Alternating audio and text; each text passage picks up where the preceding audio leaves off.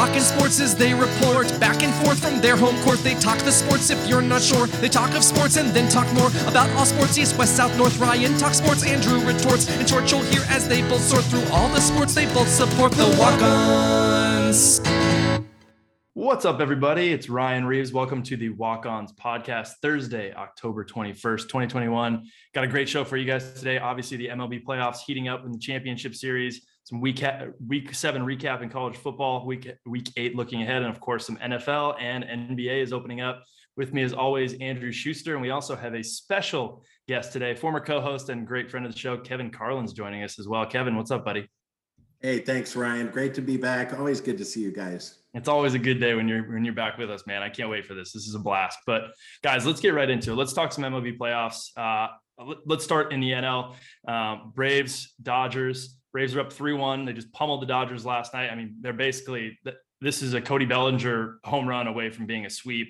Uh, I got to give him credit. I mean, that 97 turning around 97 that was way high out of the zone. That was an impressive feat. I'll give you that. But I mean, the Braves have this one handled. First pitch is pretty much right now in game five. So this is a chance for for Atlanta to to shut the door on them, right? And I mean, I got to tell you, with that, with the way Game Three ended, Atlanta losing that lead, and you know everybody geeking out there at Dodger Stadium, I thought, oh my God, here we go again. The Braves are going to blow it again. But then they go out last night and they pummel the Dodgers, as I mentioned. Kevin, does this feel like this is this is a series for the Braves to win, or is there a chance for the Dodgers to come back here? Yeah, I mean, I think anything can happen. It's hard to predict, but you know, I agree with you. It certainly felt like the Dodgers found themselves in game three. You know, all the Dodgers needed was some of these guys that have been not hitting to, to wake up a little bit. Um, also, just one note, and this is just my own personal belief if the Dodgers do find a way to come back in this series, it will certainly be in spite of Dave Roberts, not because of him. I'm very pleased to see that the Dodgers are going to have a chance tonight with Bellinger playing center field. So they took Gavin Lux out of the lineup. I think that was a good move. He looked a little overmatched out there. He made some okay plays, and his bat has been solid, but you know he's made a couple conspicuous uh, poor plays that have cost the Dodgers. So um, I think it's possible. I think the key game is tonight. Obviously, send it back to Atlanta. Then you have Mad Max on Saturday with nothing to lose. I would feel very good if, if I were a Dodger fan in Game Six, and then all of a sudden you get to game seven, maybe some of the ghosts of last year will start to visit the Braves and maybe edge Dodgers if they can somehow get it to game seven. But whether or not they can is a, is a whole nother question. Their, their lineup has been struggling. Yeah, you mentioned Gavin Lux, Kevin. I mean, it's the age old adage in baseball, right? The bat plays, right? You find a way, if a guy's hitting, you find a way to get him in the lineup, even if it's a position that he doesn't normally play.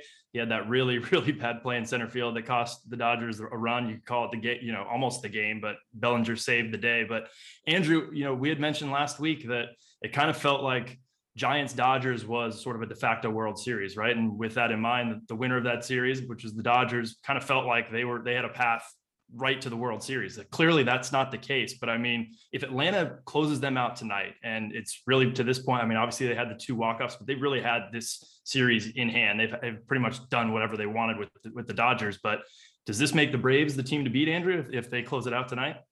Well, I think it's certainly. I mean, you you have to take the Braves seriously at this point. I mean, they came into the playoffs 88 wins, the lowest win total going into any of the playoff teams.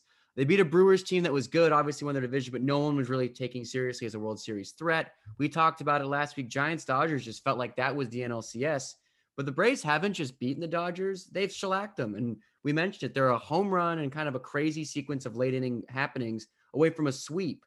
And if Atlanta, the, the, this Dodgers team is a juggernaut to to win potentially, you know, multiple games in LA, which they were 0 10 in their last 10 games at Dodger Stadium before the playoffs started. It's it's totally impressive. And I think even if you know, you could still argue that the Red Sox or the Astros would be the favorite in the World Series if they win.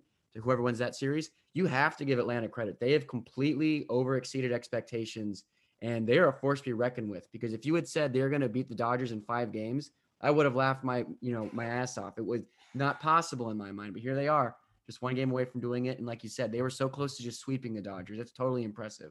Yeah, I, I, give him a ton of credit. I mean, geez, when when Acuna went down in the middle of this year, was like, all right, here's another lost season for the Braves. They're gonna, you know, they're gonna be sellers at the deadline, but they went the other way. They started playing well. They they made a bunch of very astute trades, and those guys are, you know, they're they're producing. I mean, Duvall's having another great year. Uh, you know, Jorge Soler's come in. Joc Pederson is having a great playoffs, you know, just coming out of nowhere. So, yeah, I mean, you have to be impressed with what they've done.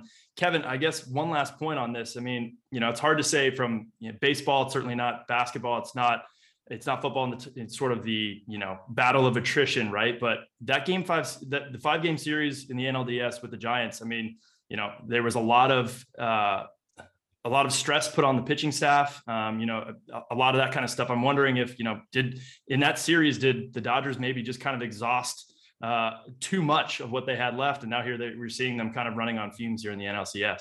Yeah, Ryan, I think that's a great observation by you. I mean, it was a season-long grind with the Giants and Dodgers that no one wanted to play in that one card, you know, playoff game, and so the Dodgers were just grinding the last 50 or 60 games of the season. Then they get into the one game playoff, they win, then they get the Giants in another, you know, nail biter five game series. So yeah, there could be just some mental exhaustion. And then of course, you've got, you know, Justin Turner. Yeah, he wasn't hitting, but he's sort of a guy that, you know, a leader on the team that a lot of the other players look to. And so when he pulled up with the hamstring injury, it seems like it's hard not to look at that as a sign that maybe this just isn't the Dodgers year. I mean, that was a very poignant moment. And, uh, you know, as a Dodger fan, you'd want to believe that they can rally like they did last year, but it does feel a little different this year for sure. Yeah, they definitely look a little tired. And it's certainly, I mean, again, we've given all the credit to, to Atlanta, but you know, it's it's a time where under the bright lights, right, guys shine. And Eddie Rosario for uh, for Atlanta, I mean, dude's hitting I think 467 in the playoffs, 588 in this series. So yeah, I mean, when you got one or two guys that are just absolutely going off on the other lineup, and you can't seem to get anything going when you're the Dodgers, yeah, it's uh, it's not a good recipe. But I guess we'll see what happens tonight. I am certainly Uh, as someone who's seen enough of this of what Atlanta does in in the, in the sports world and what you know somehow the way the Dodgers can just seem to dig deep. This series is far from over, if you ask me, but it's certainly they're they're on the ropes here tonight. let's hop over to the ALCS, and I mean, if you want to talk about the NLCS kind of being just your basic series, this ALCS has been anything but. Astros up three to two on the Red Sox. Um, I mean, you've got all this clamoring: are the Astros cheating again? This this whistling and you know all that kind of stuff. And now you're hearing, are the Red Sox cheating? Because there was a light in center field that people were checking out. And you know, of course, well, Alex Cora, he was part of the Astros cheating scandal. Like, don't put it past him. But it's been an absolutely wild series. Certainly, if you kind of go back to Game Four, it looked like the Red Sox had all the momentum. The tie game in the ninth, Eovaldi pitching, Laz Diaz just absolutely forgot what he was doing, what his job was. And I mean, he actually missed two strike calls at that at bat with Jason Castro, who ended up, you know, bringing in the the winning the, the go ahead run, and then it, the, the the floodgates just opened up. And of course, Astros pummeled the Red Sox last night. But I guess sort of the same question to you, Andrew, from the the Dodgers: uh, Are the Red Sox done, or do they they still have a, a pulse here? I'm going to say they they have a pulse just because they've shown this year that they can overcome adversity whenever anyone writes them off. I mean, like we said last week, they weren't a favorite going into the season and then they kind of struggled down the stretch and you weren't really expecting much of them in the playoffs but here they are two wins away from the world series. And yeah similar with the the braves series they were one or two pitches away from this being uh, essentially over. I, I think it, it was really one of those moments in sports where you could just feel the entire momentum shift opponents you know. Yes like in theory one missed strike call shouldn't change the dynamics of a series but you could totally just feel the energy completely shift. Boston scored 19 runs in game three, and it just looked like they had the Astros number in every conceivable way you looked at it. But then all of a sudden, the floodgates opened and they scored all those runs in the ninth inning. They completely shellacked them last night. They're going back to Houston right now. And you just have to think the Astros like their chances of closing out the series. But like I said, you can never write off Boston because they seem to be the one team this year that you just cannot, you know, shut the door on because they keep finding ways to will themselves into the, the position to win, even when they're least expected to. Yeah, it certainly feels like like Houston. You know, they they certainly turned the tides, and I, am not going to be one to say that. Yeah, a single call. I mean, Laz Diaz missed like 23 calls in that game, so take your pick. But um, you know, when the teams are this evenly matched and when there's so much stakes on the line, yeah, something like that can really turn the momentum. And, and you're right, Andrew. I mean, this it feels like it's all Astros now, and you know, going into Game Four, it felt like it was all Red Sox, like they couldn't lose, and now it's kind of flipped the script. But let's kind of go back to these these rumors about who's cheating, pointing fingers. This this and that. But Kevin, regardless of who wins this series, is there sort of a, I guess call it an asterisk, a little bit of a taint on whoever wins this series because of you know the Astros history certainly, but then also you know the Red Sox history with sort of Alex, Alex Cora, right? And sort of the rumors that are coming out now. Yeah, I mean, great question, and it's impossible for us to know, right? It's we all have our theories, and um, you know the fact that you know Cora and the Astros got caught cheating before, you know it, it's always going to be there, right? You're always going to have that suspicion in the back of your head, and who knows whether or not they are? We may find out later that they were, but right now, um, you know, it's it's too hard to tell. That's a great question, though, and it's it's it's it's natural to wonder, right? Yeah, I mean, listen, you know, you want to go into an old adage like if you're not cheating, you're not trying, which I don't necessarily believe in, but it's kind of a funny thing, right? I mean, this is this is professional sports and sign stealing or sign tipping is something that goes back to like, you know, youth baseball, right? If you're on second base, you pick up a sign, you do a little something. I mean, that's just part of the game, but yeah, when you take it an extra level and you're doing the whistling and you got a uh, center field camera, that's where it starts to get a little icky and you know, the Astros made their own bed, they got to lay in it. I think regardless of the success they're going to have in the next 5 10 15 years there's always going to be that kind of well did you guys cheat or did you do it the right way? I guess we'll see but i gotta say yeah i mean going back to houston this this series feels all all astros so they're gonna the red sox are definitely gonna need gonna need to find something. Somebody's gonna have to come up big get a big hit and uh, and we'll see where it goes from there but let's pop over to some college football fellas. Uh, a little week seven recap I mean, it was a decent weekend, I guess. You know, UGA beat the pants off of Kentucky as we kind of predicted they would. I mean, Georgia clearly looks like the best team in the country. It's almost not even close, and that's including Alabama. Number two, Iowa loses at home. I said it last week, trap game, and that's exactly what happened to them. I mean, that was bad, but I think probably my favorite game of the weekend was UT Ole Miss, uh, the the homecoming for Lane Kiffin, which certainly wasn't as well received with the folks in Knoxville as uh, as he was getting a golf ball thrown at him. I mean, UT got fined 250k for throwing all the trash on that on the field. Um, just in terms of that game, Kevin, you know what what's your biggest takeaway from from sort of that that fiasco that took place down in Knoxville? Yeah, I mean, it, it was a crazy scene. And, you know, Lane Kiffin is just one of those guys. He evokes strong emotion, especially from the fans of Tennessee who, you know, they take their football seriously down there and uh, that was a wild game. You know, it's interesting. I think Tennessee has Alabama coming up this weekend. Um, you know, Alabama's beaten Tennessee 14 games in a row, and that's considered a rivalry. Like Tennessee and Alabama don't like each other. There's a rivalry there that goes way back. But at this point, can you really say that's a rivalry anymore? 14 in a row is that's tough.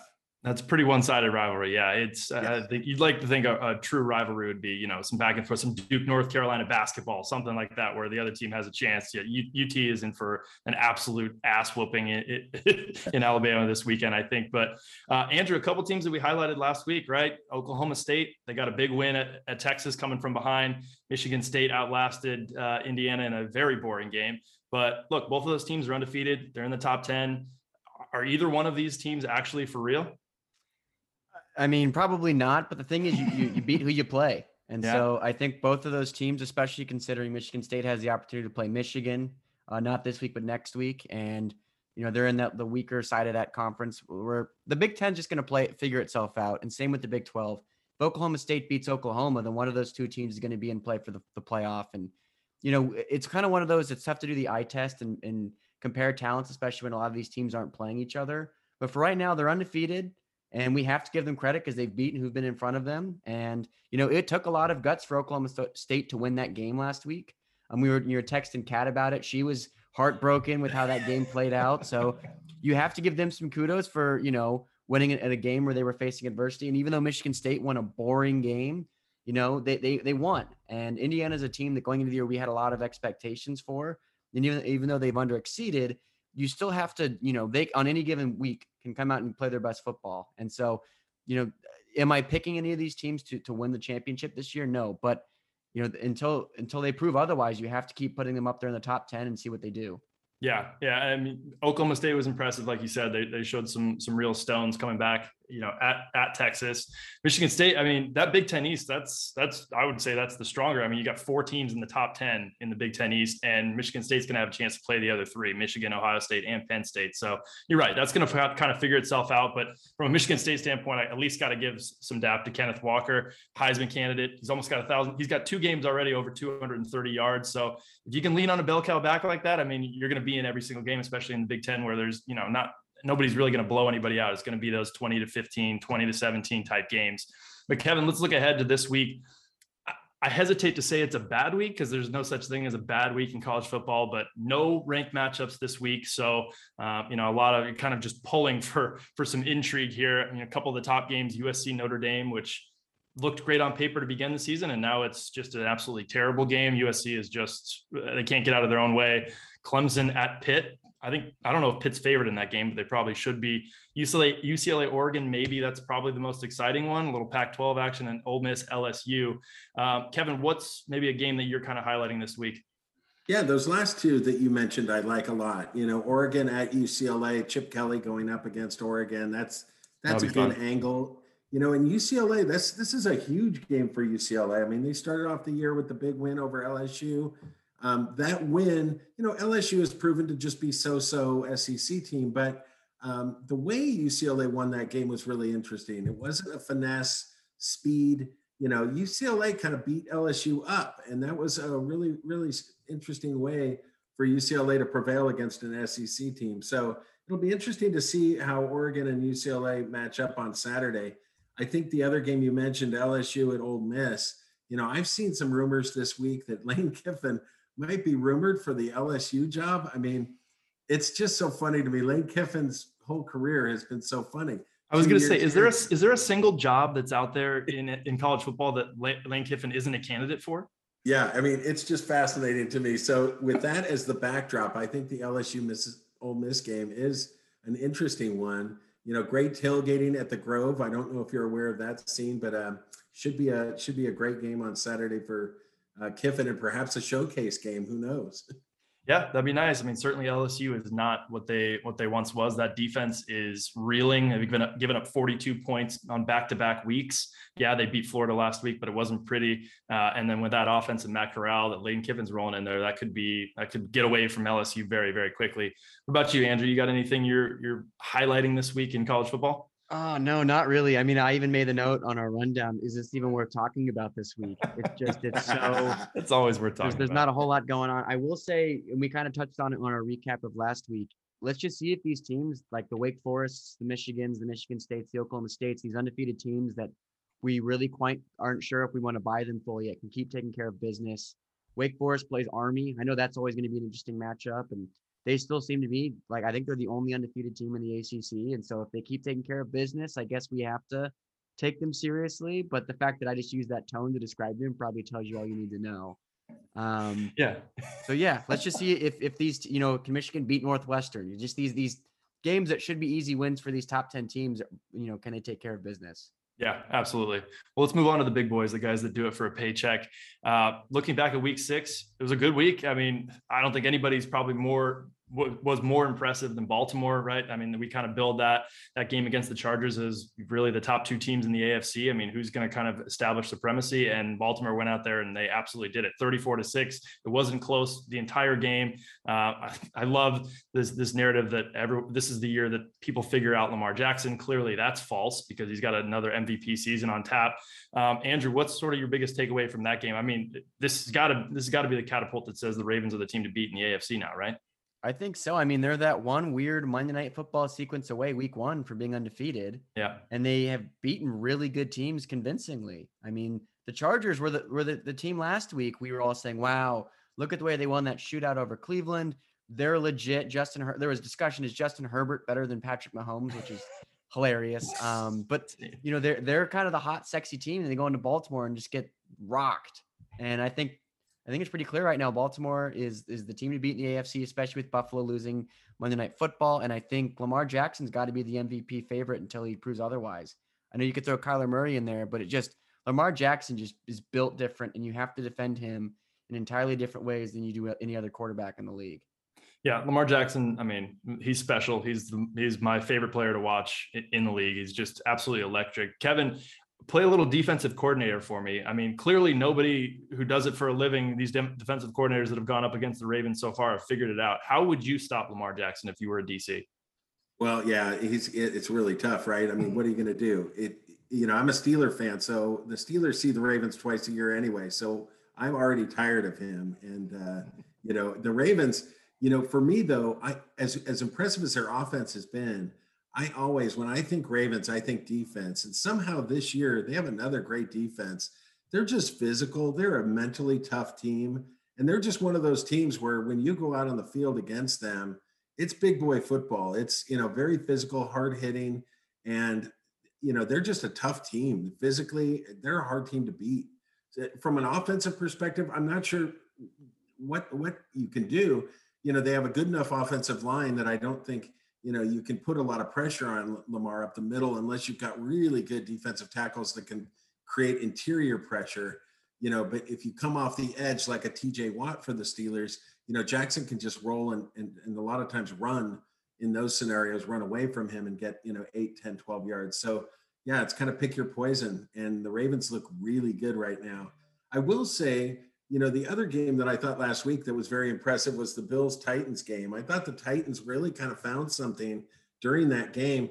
I think you could argue that the Bills were just as good, if not a better team, but the Titans found a little something in that game. And I thought they were very impressive. The way Derrick Henry ran the ball, the way they were physical with the Bills, because the Bills are another team that, you know, are real physical, hard hitting team. Yeah, definitely. Uh, that, that was a, an impressive win because I mean, really, so far this season, the Titans defense has been absolutely atrocious. I mean, they've been getting carved up left and right, week after week. And you think, okay, here comes Josh Allen and the Bills offense. I mean, this could this could be a bloodbath, but they hung in there. Obviously, that last play call, they're going for it on fourth and one, and they could have kicked the field goal, easy field goal to tie it. That you know that that's that's high risk, high reward, right? No risk it, no biscuit. And the, the Bills went for it and they, it didn't work out, right? And the Titans were impressive. I mean, Derrick Henry just doing what Derrick Henry does.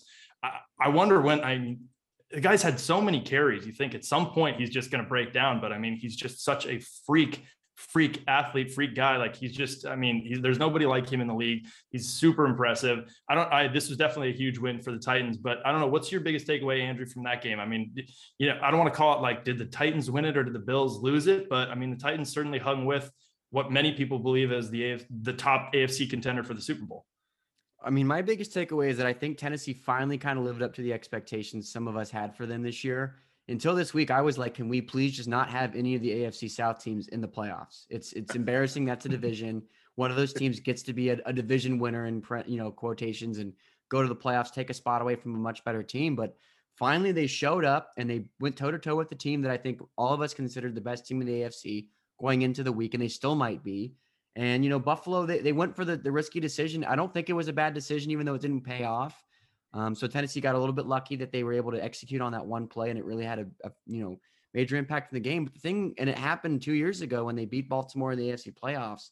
Derrick Henry can make your offense so impossible to defend because you can stack the box and try to defend him, and he's still beating you. And then if you finally are able to contain him a little bit, you can open up the passing game. And Ryan Tannehill is not a world beater, but if you have Derrick Henry in the backfield, you should be able to do things with that offense it took a little bit, I think, for them to kind of get get up to par with their new offensive coordinator, as Arthur Smith's now the uh, Falcons head coach, and you know we should have expected some level of, of transition. But when they lost to the Jets a couple weeks ago, we were like, "What is going on?" But then they come around and they beat the Bills a couple weeks later, and I think I'm still not picking them as an AFC contender, but they finally seem to have found their footing as an AFC playoff team, which until recently didn't seem to be the case.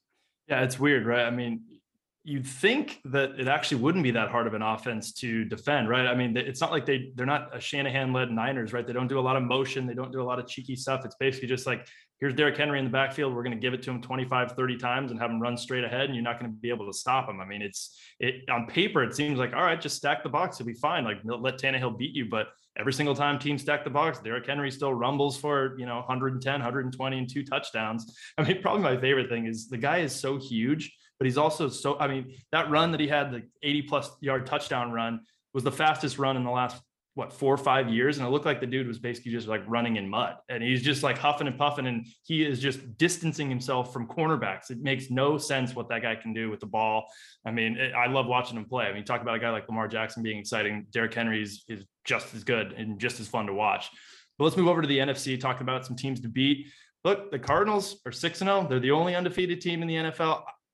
I've watched them play. I mean, that offense is great. The defense has started to kind of catch up, which is which is very interesting for them. But you know, I don't know if I sell all in as they're the best team in the NFC or even the NFL. But I mean, look, the Browns were missing key players last week, a lot of them, but no Cliff Kingsbury, so no head coach, and they still just waxed them in Cleveland. It was an impressive win. They've got Houston this week, so I mean, basically book seven and zero. Oh Kevin, what's your take on the Cardinals? I mean, is this is this a legitimate legitimate team in the NFC?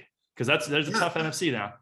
Yeah, absolutely. I think they're a very serious team. I mean, uh, you know, at the time last year when JJ Watt announced that he was going there, I think a lot of people were scratching their heads, going, "Wow, you know, he's going to go there, and that's a big bet, uh, you know, on the Cardinals and their team." But um, now he's looking like that was a very shrewd move. Um, the Cardinals' offense looks like it's grown up. Um, they they polished the Rams, you know, the week before um, at LA, so that was an impressive win. And then to to go to Cleveland, despite some of the Browns' injuries, um, still an impressive road win. They could have done it more impressively. So they look like a very serious team to me. And you know, I like their I like their offense and defensive lines. You know, that's where a lot of football games are won. And right now, they're playing really well on both sides of the ball up front. Uh, so yeah, they look like a very serious team to me. Yeah, very serious team. And on the other side, the Browns, you know, a lot of high expectations going into this season, a lot of talent on that roster. And, you know, now here they are, what, three and three and not looking as hot. But hey, they're playing tonight and we're going to go into a little rant zone because I know both of you guys got a little rant going on here. But Andrew, I'm going to start with you. So we've got Thursday night football. Everybody loves it. Browns, Broncos playing tonight. What's, uh, look, so we've uh, Teddy Bridgewater's banged up, but he's playing tonight. Baker Mayfield on the other side is not playing. He apparently not only does he have that torn labrum, but he's also got a fractured humerus bone, so he could be out for a while. Um, take me through this game, Andrew. What are you what are you looking for tonight? And do your Broncos right the ship tonight? Um, I mean, I'm going to get into this in a lot of detail in the dudes and duds, so I'm not oh, going to get in. I'm just going to say this: I'm expecting a Browns blowout tonight, and it's already seven nothing. They went down the field and scored with ease. The Broncos got a three and out to start the game my prediction is going to come true. It's it's going to be bad. The whole world's going to see it, and Vic Fangio will be getting the pink slip tomorrow morning. All right, calling for Fangio's job. There it is. well, uh, let's stick on this game, Kevin, because I know you got a little something to say about Baker Mayfield. So the floor is yours, sir. Yeah, you know, here's my thing about Baker Mayfield. I know that he's out this week and he's hurt and he's been playing hurt, but you know, he's playing to try to convince the Browns to sign him to a big deal. This is the last year of his, I think it's his last year of his rookie contract. So he's kind of in a free agent mode, if you will. And, you know, I just, I just don't quite see that he's somebody that if I were the Browns, I want to invest in. Um, he just, you know, he's got, he's, he's had all the weapons for the last few years.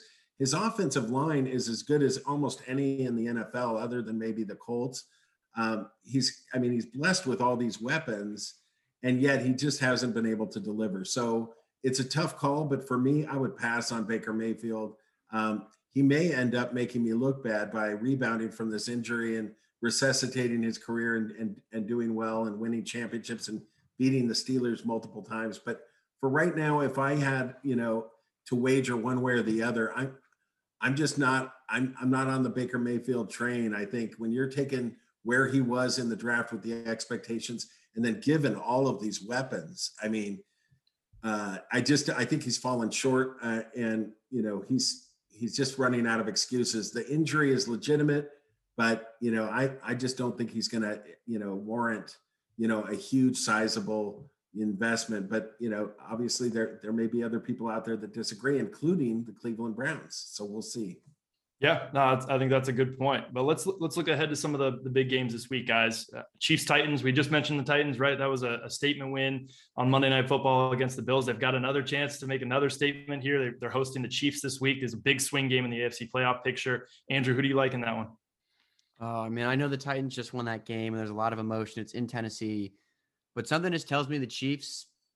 I'm, I'm going to pick the Chiefs. I think they kind of seemed to find something in the second part of that Washington game this past weekend. You know, they were down 13 to 10, and people were just like, man, Mahomes looks washed. And just all these, all this, all this talk where you're like, are you kidding me? Yes, their defense is pretty weak, but their offense is by far still the best offense in the NFL when they have everything rolling. And I just don't know if I if I trust Tennessee well enough to win two big games in a row against two premier AFC teams. So even though I, I hate picking against Derrick Henry running on that Chiefs defense, I still think I'm going to pick the Chiefs in that game. Yeah, you got to think they're maybe running on fumes a little bit. That being Tennessee, you know, short week, Monday Night Football, big win. Uh, that'll be an interesting one. Another one in the AFC. We're giving all the love to the Ravens, but Bengals are coming into town, and the Bengals win that game. They're in first place in the AFC North, Kevin. I mean that that's that's impressive. And no, your Steelers unfortunately are nowhere to be found at the top of the division. But uh, what are you looking for in that game? Yeah, I mean, you know, again, it's it, that's going to be a very tough game for the Bengals. I, I, you know, the Ravens just look too tough right now for me. The Beng, the Bengals could get it done. I think they would have to win the turnover battle by multiple, you know, more than one. I think they'd have to turn the ball over two or three times from the Ravens in order to win that game. But um, yeah, like you said, they're they're in range. The Bengals look much improved, as does almost everybody except my Steelers in that division. Um, you could argue with the Browns if they, you know, had avoided some of those injuries, their record would be better. Um, but yeah, that's you know, as far as the the Chiefs Titans game, real quick, I I'm picking the Titans for the very same reason that Andrew chose the Chiefs. Is I think the Titans found something in that game, just like the Chiefs did, and I think the Titans. Gosh, it's a little early to call this an elimination game, and you know, but if if the Chiefs lose this game, they're three and four, you know, and that's going to be a hole to dig out of in a competitive AFC. So I think the Chiefs will bring everything they have and then some to the Titans.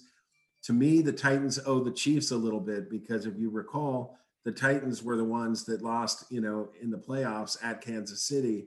So, you know, there's there's really some interesting you know narratives in this uh, in this game. I think it's going to be one of the better games of the week for sure. Yeah, that'll be a fun one. And you know, another I think key part of that game is the the Titans secondary is banged up. I mean, they were on they were on their third, fourth cornerbacks uh, in that game against Buffalo. They were able to hang on, but yeah, a banged up secondary against Pat Mahomes is that's big trouble. But I'm, I'm with you, Kevin. I think I think the Titans find a way to figure it out and they get another win at home. Uh, now let's go to a game that's not necessarily exciting but when you think about the folks who are actually involved, it, it, gets a it gets a little juicier. Lions, Rams, two teams on completely opposite ends of the spectrum. 0 6, the 0 6 Jared Goffs against the 5 and 1 Matt Stafford's. Um, Andrew, let me ask you this. I mean, you want to call this sort of like a revenge game for Goff, right? But going in with a team that's 0 6, clearly the worst team in the NFL. I mean, is what what is it that Jared Goff can hold on to other than trying not to lose to his former team by 50? I, I, yeah, I was about to say 50 points. Um, this is this would be the worst revenge game in history because you would need to exact revenge in order for it to be a revenge game. Um, the biggest thing I'm looking for is just at what point in the game does Dan Campbell lose it and start strangling Goff on the sidelines, or just start crying? I, I know it's not entirely Goff's fault, but I think this is the game that puts the nail in the coffin on him as a starting quarterback in the NFL because it's against his former team, his former coach, and you know in the NFL, no no game is a gimme. But Sean McVay having to like game plan around this guy he's coached for the last three years, it's it's going to end really poorly. And I would not be surprised if the blowout really indicates just how bad Goff was holding back the Rams offense, especially when Stafford in there now. You know, I don't I feel bad for Jared Goff at this point, but hey, at least he made his money and he, he got to live in LA for a little bit. Yeah. yeah, I guess he, he had a good run there. But look, not to beat a dead lion here, but Kevin, uh, from Jared Goff's standpoint, I mean, Andrew just mentioned it, right? This could, he thinks maybe this is going to be the end of uh, Jared Goff being a starting quarterback. But if you ask me, I mean, Detroit hasn't exactly put a lot around him to succeed. I mean, is is what's happening in Detroit more of a talent front office issue, or is it is it really falling on the shoulders of Jared Goff? Yeah, I mean, I think that's fair, Ryan. You know, a little perspective.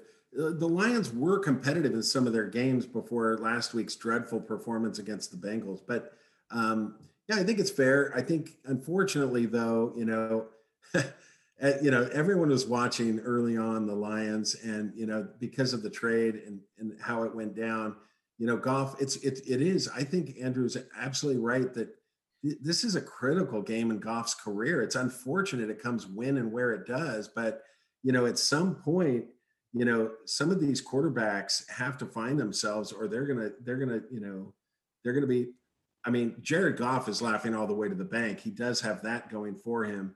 The Rams extended him $110 million before they traded him to the Lions. So, you know, Jared Goff's never going to bounce a check or have to worry about that in his lifetime. But, you know, whether or not he can resuscitate his career is a whole nother question. And he doesn't have a lot in Detroit right now. I mean, his numbers surprisingly are not that bad. If you look at his numbers – um, they're decent. You know, their offense has been okay, but there might be just a really bad contrast this Sunday at SoFi. It might be really a bad look. And I don't know what you do. You just try to survive this game if you're the Lions and not not let it be as bad as we think it might be in terms of the scoreboard. Yeah, regardless of who's there on offense with him or who's around him, I mean, it's it's what have you done for, for me lately? That's the kind of league that it is, and if you don't win, you don't stay around for long, and that's just the way it goes. So pray for Jared Goff this weekend, guys. Uh, yes. Let's wrap it up with a few rapid fire predictions from this from this weekend. Philly at Las Vegas. Kevin, who do you like? Yeah, I've got this is not so much an endorsement of Philly, but it's more a um, you know I'm just selling on Derek Carr. I just I think the Raiders, you know, they won last week, but I think this is an organization going the wrong direction. I am picking the Eagles on the road in an upset at Vegas. I like it. Andrew? I don't know. I, th- I think Vegas getting Jon Gruden out of there really was more of a rallying cry than a thing that really demoralized them. At least I hope so. Um, just otherwise, the Broncos are even worse than I'm about to rant about later. Um, but you know, I think with the Raiders, they have good players, and that four and two record is built on them beating. They beat the Ravens, and they've held their own in two overtime games against lesser opponents, but they still managed to win those games. It's a home game, and Philly really looks weak with with Jalen Hurts at quarterback. So. I, I, I understand where you're coming from, Kevin. There's going to be a ton of Philly fans in that stadium this weekend but I like the Raiders. I, I think they just they've moved past the Gruden thing in a football sense, not an organizational sense. Um, and so I, I like their chances this week. Okay, I like it. Uh, I'll take Philly just because. Well, I have no idea why I'm going to take Philly. I'm just going to do it, and then let's move on. But uh, Chicago at Tampa Bay. Now, on paper, this doesn't look like a very good matchup. But Kevin, you you got a little something for me? You got a little little insight? You know, I don't really have much insight in terms of specifics, but for some reason, I think this is going to be a more competitive game than it looks. I think the number on this, and it and it should be, I think the number is 12. And for some reason, I think the Bucs win a close game that is anywhere from six, seven, eight points. I don't know why. I have nothing to back it up or support it, but I have a weird feeling this game is closer than the line indicates. Hey, you know what you're doing with the line. I, will I'll play with you all day. What about you, Andrew? You think this is going to be as close as Kevin thinks? Um, I actually do because you know what? Chicago beat Tampa Bay last year. Oh, and oh, okay. No, I'm just saying there, there's precedent. They, they've proven that they and their defense is playing lights out right now. You know, we joked, oh, they'd be in the playoff mix if it ended the day, and that's true, and no one would take them seriously as a title contender. But their defense is good enough that it's, it's overcome a lot of their offensive woes. And so I still don't know if I would pick Chicago to win, but I do agree that it will be a closer game. This is not a gimme game for Tampa Bay by any means. Yeah, definitely not. But I think I'll, I'll side with Tommy Terrific. I think they're going to win by two touchdowns. Uh, let's go to Monday night Saints and Seahawks. Now, Geno Smith playing for the Seahawks. I mean, that doesn't get anybody excited, but you're looking at the line here. I mean, it's only Saints minus four and a half. So, Kevin, what are we looking at here? Is there something that, that I'm missing? Because I feel like this should be a seven, eight point spread. Yeah, I don't know. This game intrigues me on just one simple level, and that is, you know, normally NFL players have their friends and families attend the games, but this game is so boring to me that I don't think even relatives and friends of the players will attend. I think this is going to be a yawn fest, but I, I give the edge to the Seahawks. They're due for a win. They're playing at home, and I definitely think they cover the, the number for sure. Okay, I like it. What about you, Andrew? You think they cover? I don't know. I, I, like the Saints this week. I feel like with Jameis, it's either a blowout or they get blown out. Um, but they're coming off a bye week, and you know Alvin Kamara is going to run all over the, the Seahawks defense. Jamal Adams, yeah, is he even playing for them anymore? It doesn't feel like it, anyways. He's the best um, in the um, world, but he can't catch or tackle or cover. So, they gave up three yeah. first round draft picks for that guy. So the Jets are going to be sitting pretty with that top 10 Seahawks pick this year. Not that they're going to do anything smart with it, but they're still going to have it. Um, yeah, I mean, they're, they're gonna the, the Saints or the Seahawks getting three points at home just because of the home team. I feel like this is at least a touchdown game.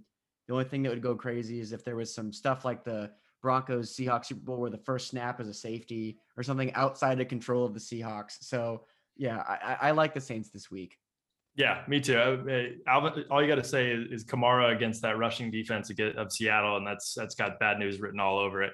But let's. I wanted to move to one sort of storyline that really has been beaten to death, but it, it's it's still interesting, right?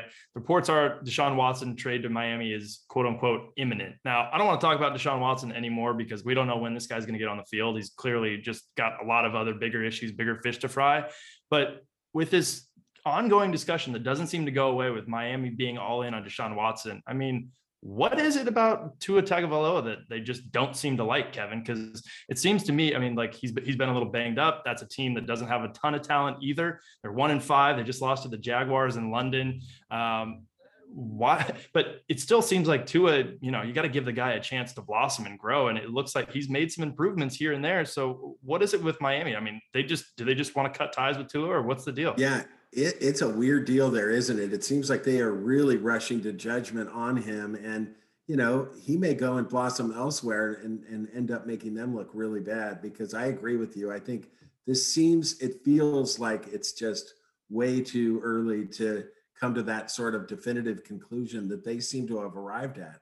They do not seem ambivalent at all. They have definitely decided that Tua is not, you know, not in their future. And um, bringing Deshaun Watson in it's you know wow that is that is interesting. So yeah for me i, I totally agree with you. Tua is uh, it's way too early to give up on him yeah, I, I, think it goes without saying, and it's not fair to it's not unfair to say that the Dolphins have had a track record of being of, of, making some questionable decisions around talent and who they're putting on the field, and this just seems to be another one of those. And it's it just boggles my mind that they're still so sort of straightforward about this, like trying to get get their hands on Deshaun Watson and get rid of Tua. I mean, I, I think it's going to backfire on them as has with other talent uh, in, in the past. But guys, let's we're we're running out of time a little bit here, but I want to talk a little NBA tip off. We're back, baby. It's one of the greatest times of the year. We've got MLB playoffs, NFL, college football, and now NBA is back. No, no, uh, no hatred to, to hockey. NHL is back as well. But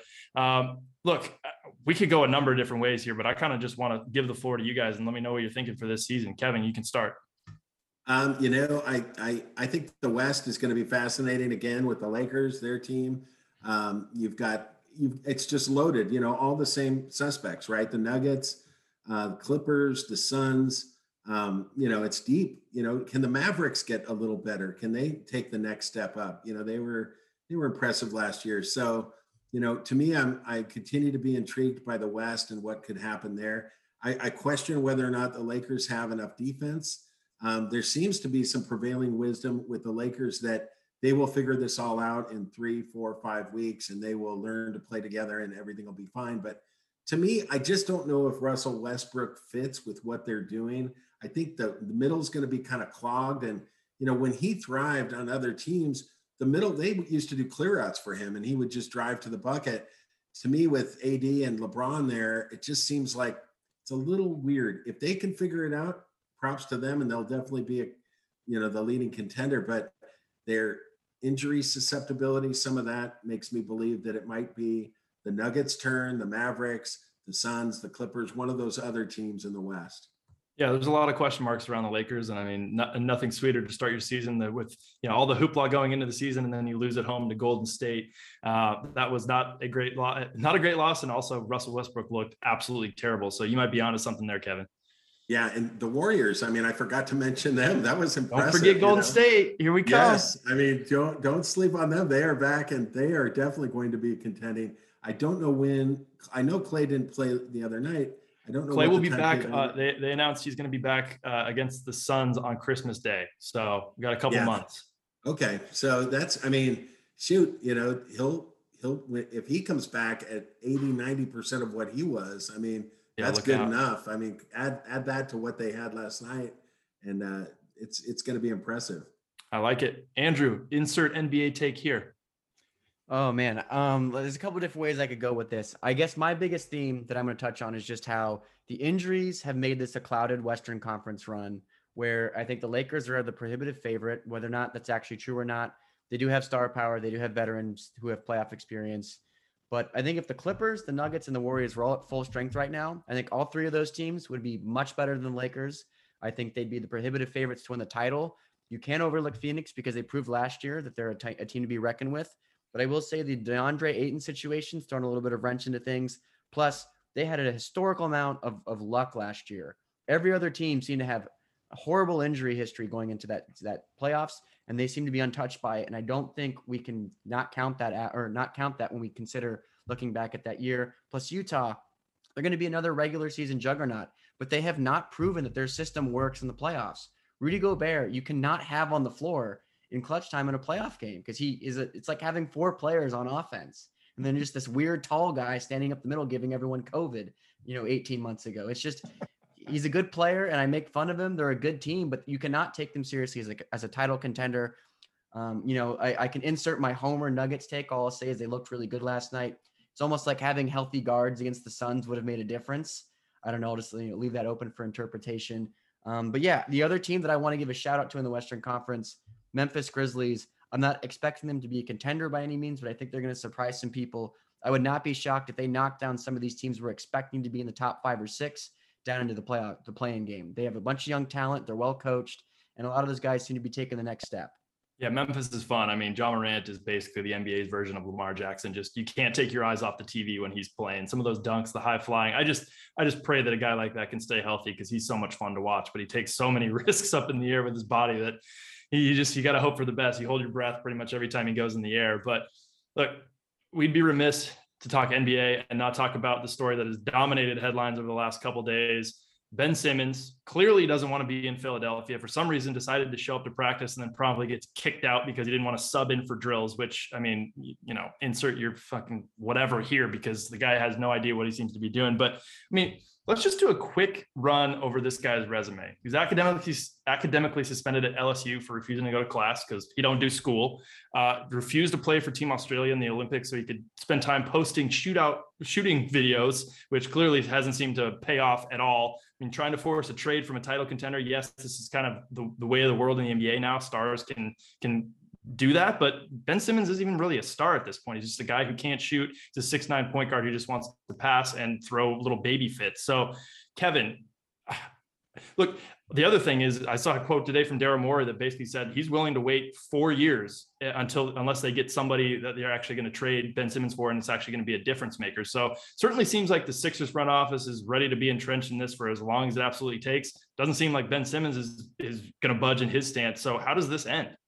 Well, it's ugly on every at any way you look at this. I mean, I think the 76ers botched this though in the off season. Um, you know, they their asking price for Simmons was way too high. Um, you know, teams are not going to give you equal value for Ben Simmons, not even close. So now where are you? You're at a point where your position has gotten somehow impossibly even worse than it was. And now, now who wants Ben Simmons? Nobody. Um, how are you going to sell him to your existing fan base if you're any of the other NBA teams? So, you know, now it looks like we're looking at a lengthy standoff and it's ugly on every every every angle you look at this thing. I don't know I don't know how they're going to get out of this. I don't know how Ben Simmons extricates himself from Philly and I don't know how Philly resolves its Ben Simmons problem. It's a nightmare. Yeah, I mean, certainly Philly is well renowned for for being a, a, tough sports city. I mean, when you're doing well, they absolutely love you. When you're not doing so well, they they will let you know it. Uh, but I don't think anybody's ever been sort of more on a villain side with that city of Philadelphia than Ben Simmons is right now. I mean, he is the most hateable man almost in America. it's it's pretty bad. Andrew, what do you think about this, man? I mean, look. It, the, the crux of the situation is that just Ben Simmons has made himself look so laughably bad Kevin said it. Who's going to want him? I mean, it's in a bad position for the Sixers too, but it clearly seems like Ben Simmons is is just making himself. He's basically forcing himself out of the league. Because I I don't know what else you can talk about. But I got a guy who's just so clearly just childish and selfish. It's it's embarrassing.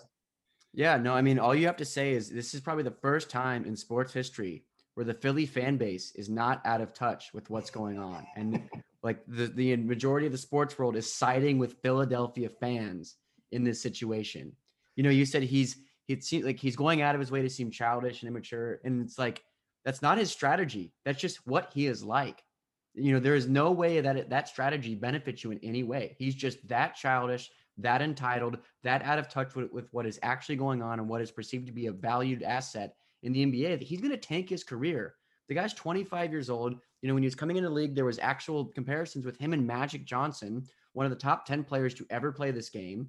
You know, he does so many things that you you actually do have to value his defense, his ability to, to, to bring the ball up and run the offense. I don't know. Obviously, shooting is kind of important in basketball, but he's found a way to be an all-star without shooting. So imagine what he could do if he could just put in the time and effort to shoot and become a, you know, someone you actually have to defend on the perimeter. It's it's laughable, it's embarrassing, it's complete waste of talent. And he's done such a poor job with it that no one feels sorry for him.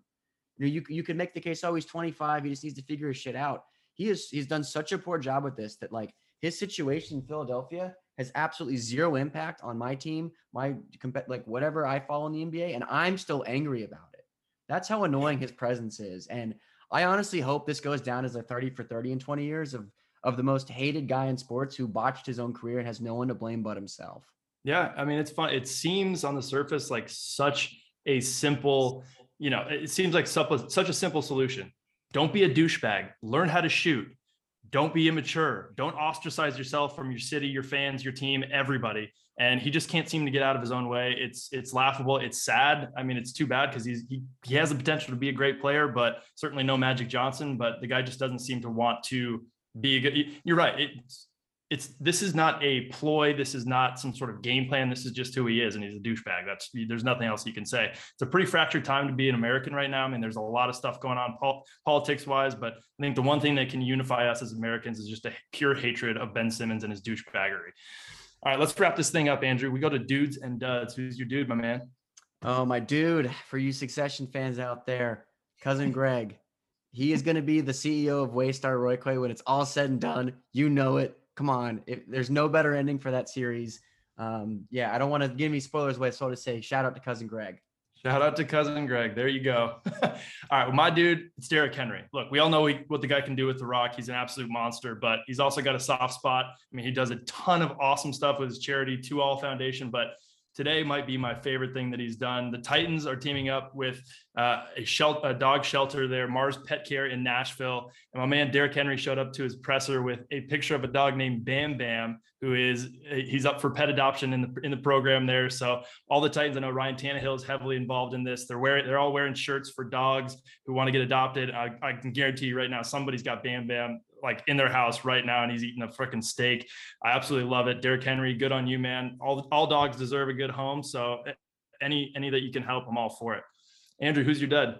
Uh, I I should say I hesitate to, to give you the floor here because I know what's coming, but go ahead. Oh boy, it's bad. I mean, one of the reasons I just gave that lighthearted dude is this is about to be a rant for the ages. Um, Drop in, folks. You know, it's bad when Ben Simmons is doing all this nonsense, and I genuinely don't think he's the dud of the week. Um, typically, we would not say him because we've already at length gone, you know, touched on his situation. The guy I'm, I'm picking is actually the dud of the week, worse than Ben Simmons, which is saying a lot. So, you know, my dud of the week is the Vic Fangio and the entire Broncos coaching staff. And I know most of our listeners do not care about the dysfunction that's going on in Broncos country or in Denver. I know we're we've become a, a team that no one cares about once Peyton Manning left, but despite being not competitive the last five years, this is the most demoralized as a Broncos fan I have ever been. Well, the Broncos, like I said, have not been competitive for the last couple years. This is at an all-time suck level because unlike the last couple years, they actually have a talented roster, and it's so oh, fr- frustrating. Here's a breakdown of the last three weeks that that Vic Fangio has seemed to do with absolutely nothing. Um, a blowout loss at home to Baltimore when the biggest storyline was how Vic Fangio bitched out of his mind about the Ravens running the ball to end the game to continue their 100 yard win streak dude, you're supposed to be a defensive genius. If you don't like them running it, then you have to stop it instead of letting him throw for 300 yards when this is supposed to be a running quarterback. The next week, the Broncos secondary, which is the most expensive in the league by over $20 million, is absolutely eviscerated by a ghost of Ben Roethlisberger and the Steelers. And then to cap it all off, Denver was absolutely shellacked at home by the Raiders last week, where Vegas was dealing with the biggest scandal of the season that saw their coach fired only five days earlier for those keeping score at home, Vic Fangio was outcoached by a team that doesn't have a coach. And to make matters worse, it was the team's biggest rival on a week where the Broncos are honoring Mike Shanahan, the biggest Raiders hater of all time. There's supposed to be energy and enthusiasm in that team. Instead, the Broncos gave up a potential signature win over a reeling team in an emotionally charged home game that would have given them a significant edge in the AFC playoff race. And they came out looking like they couldn't be bothered to be there. They had no faith in the game plan.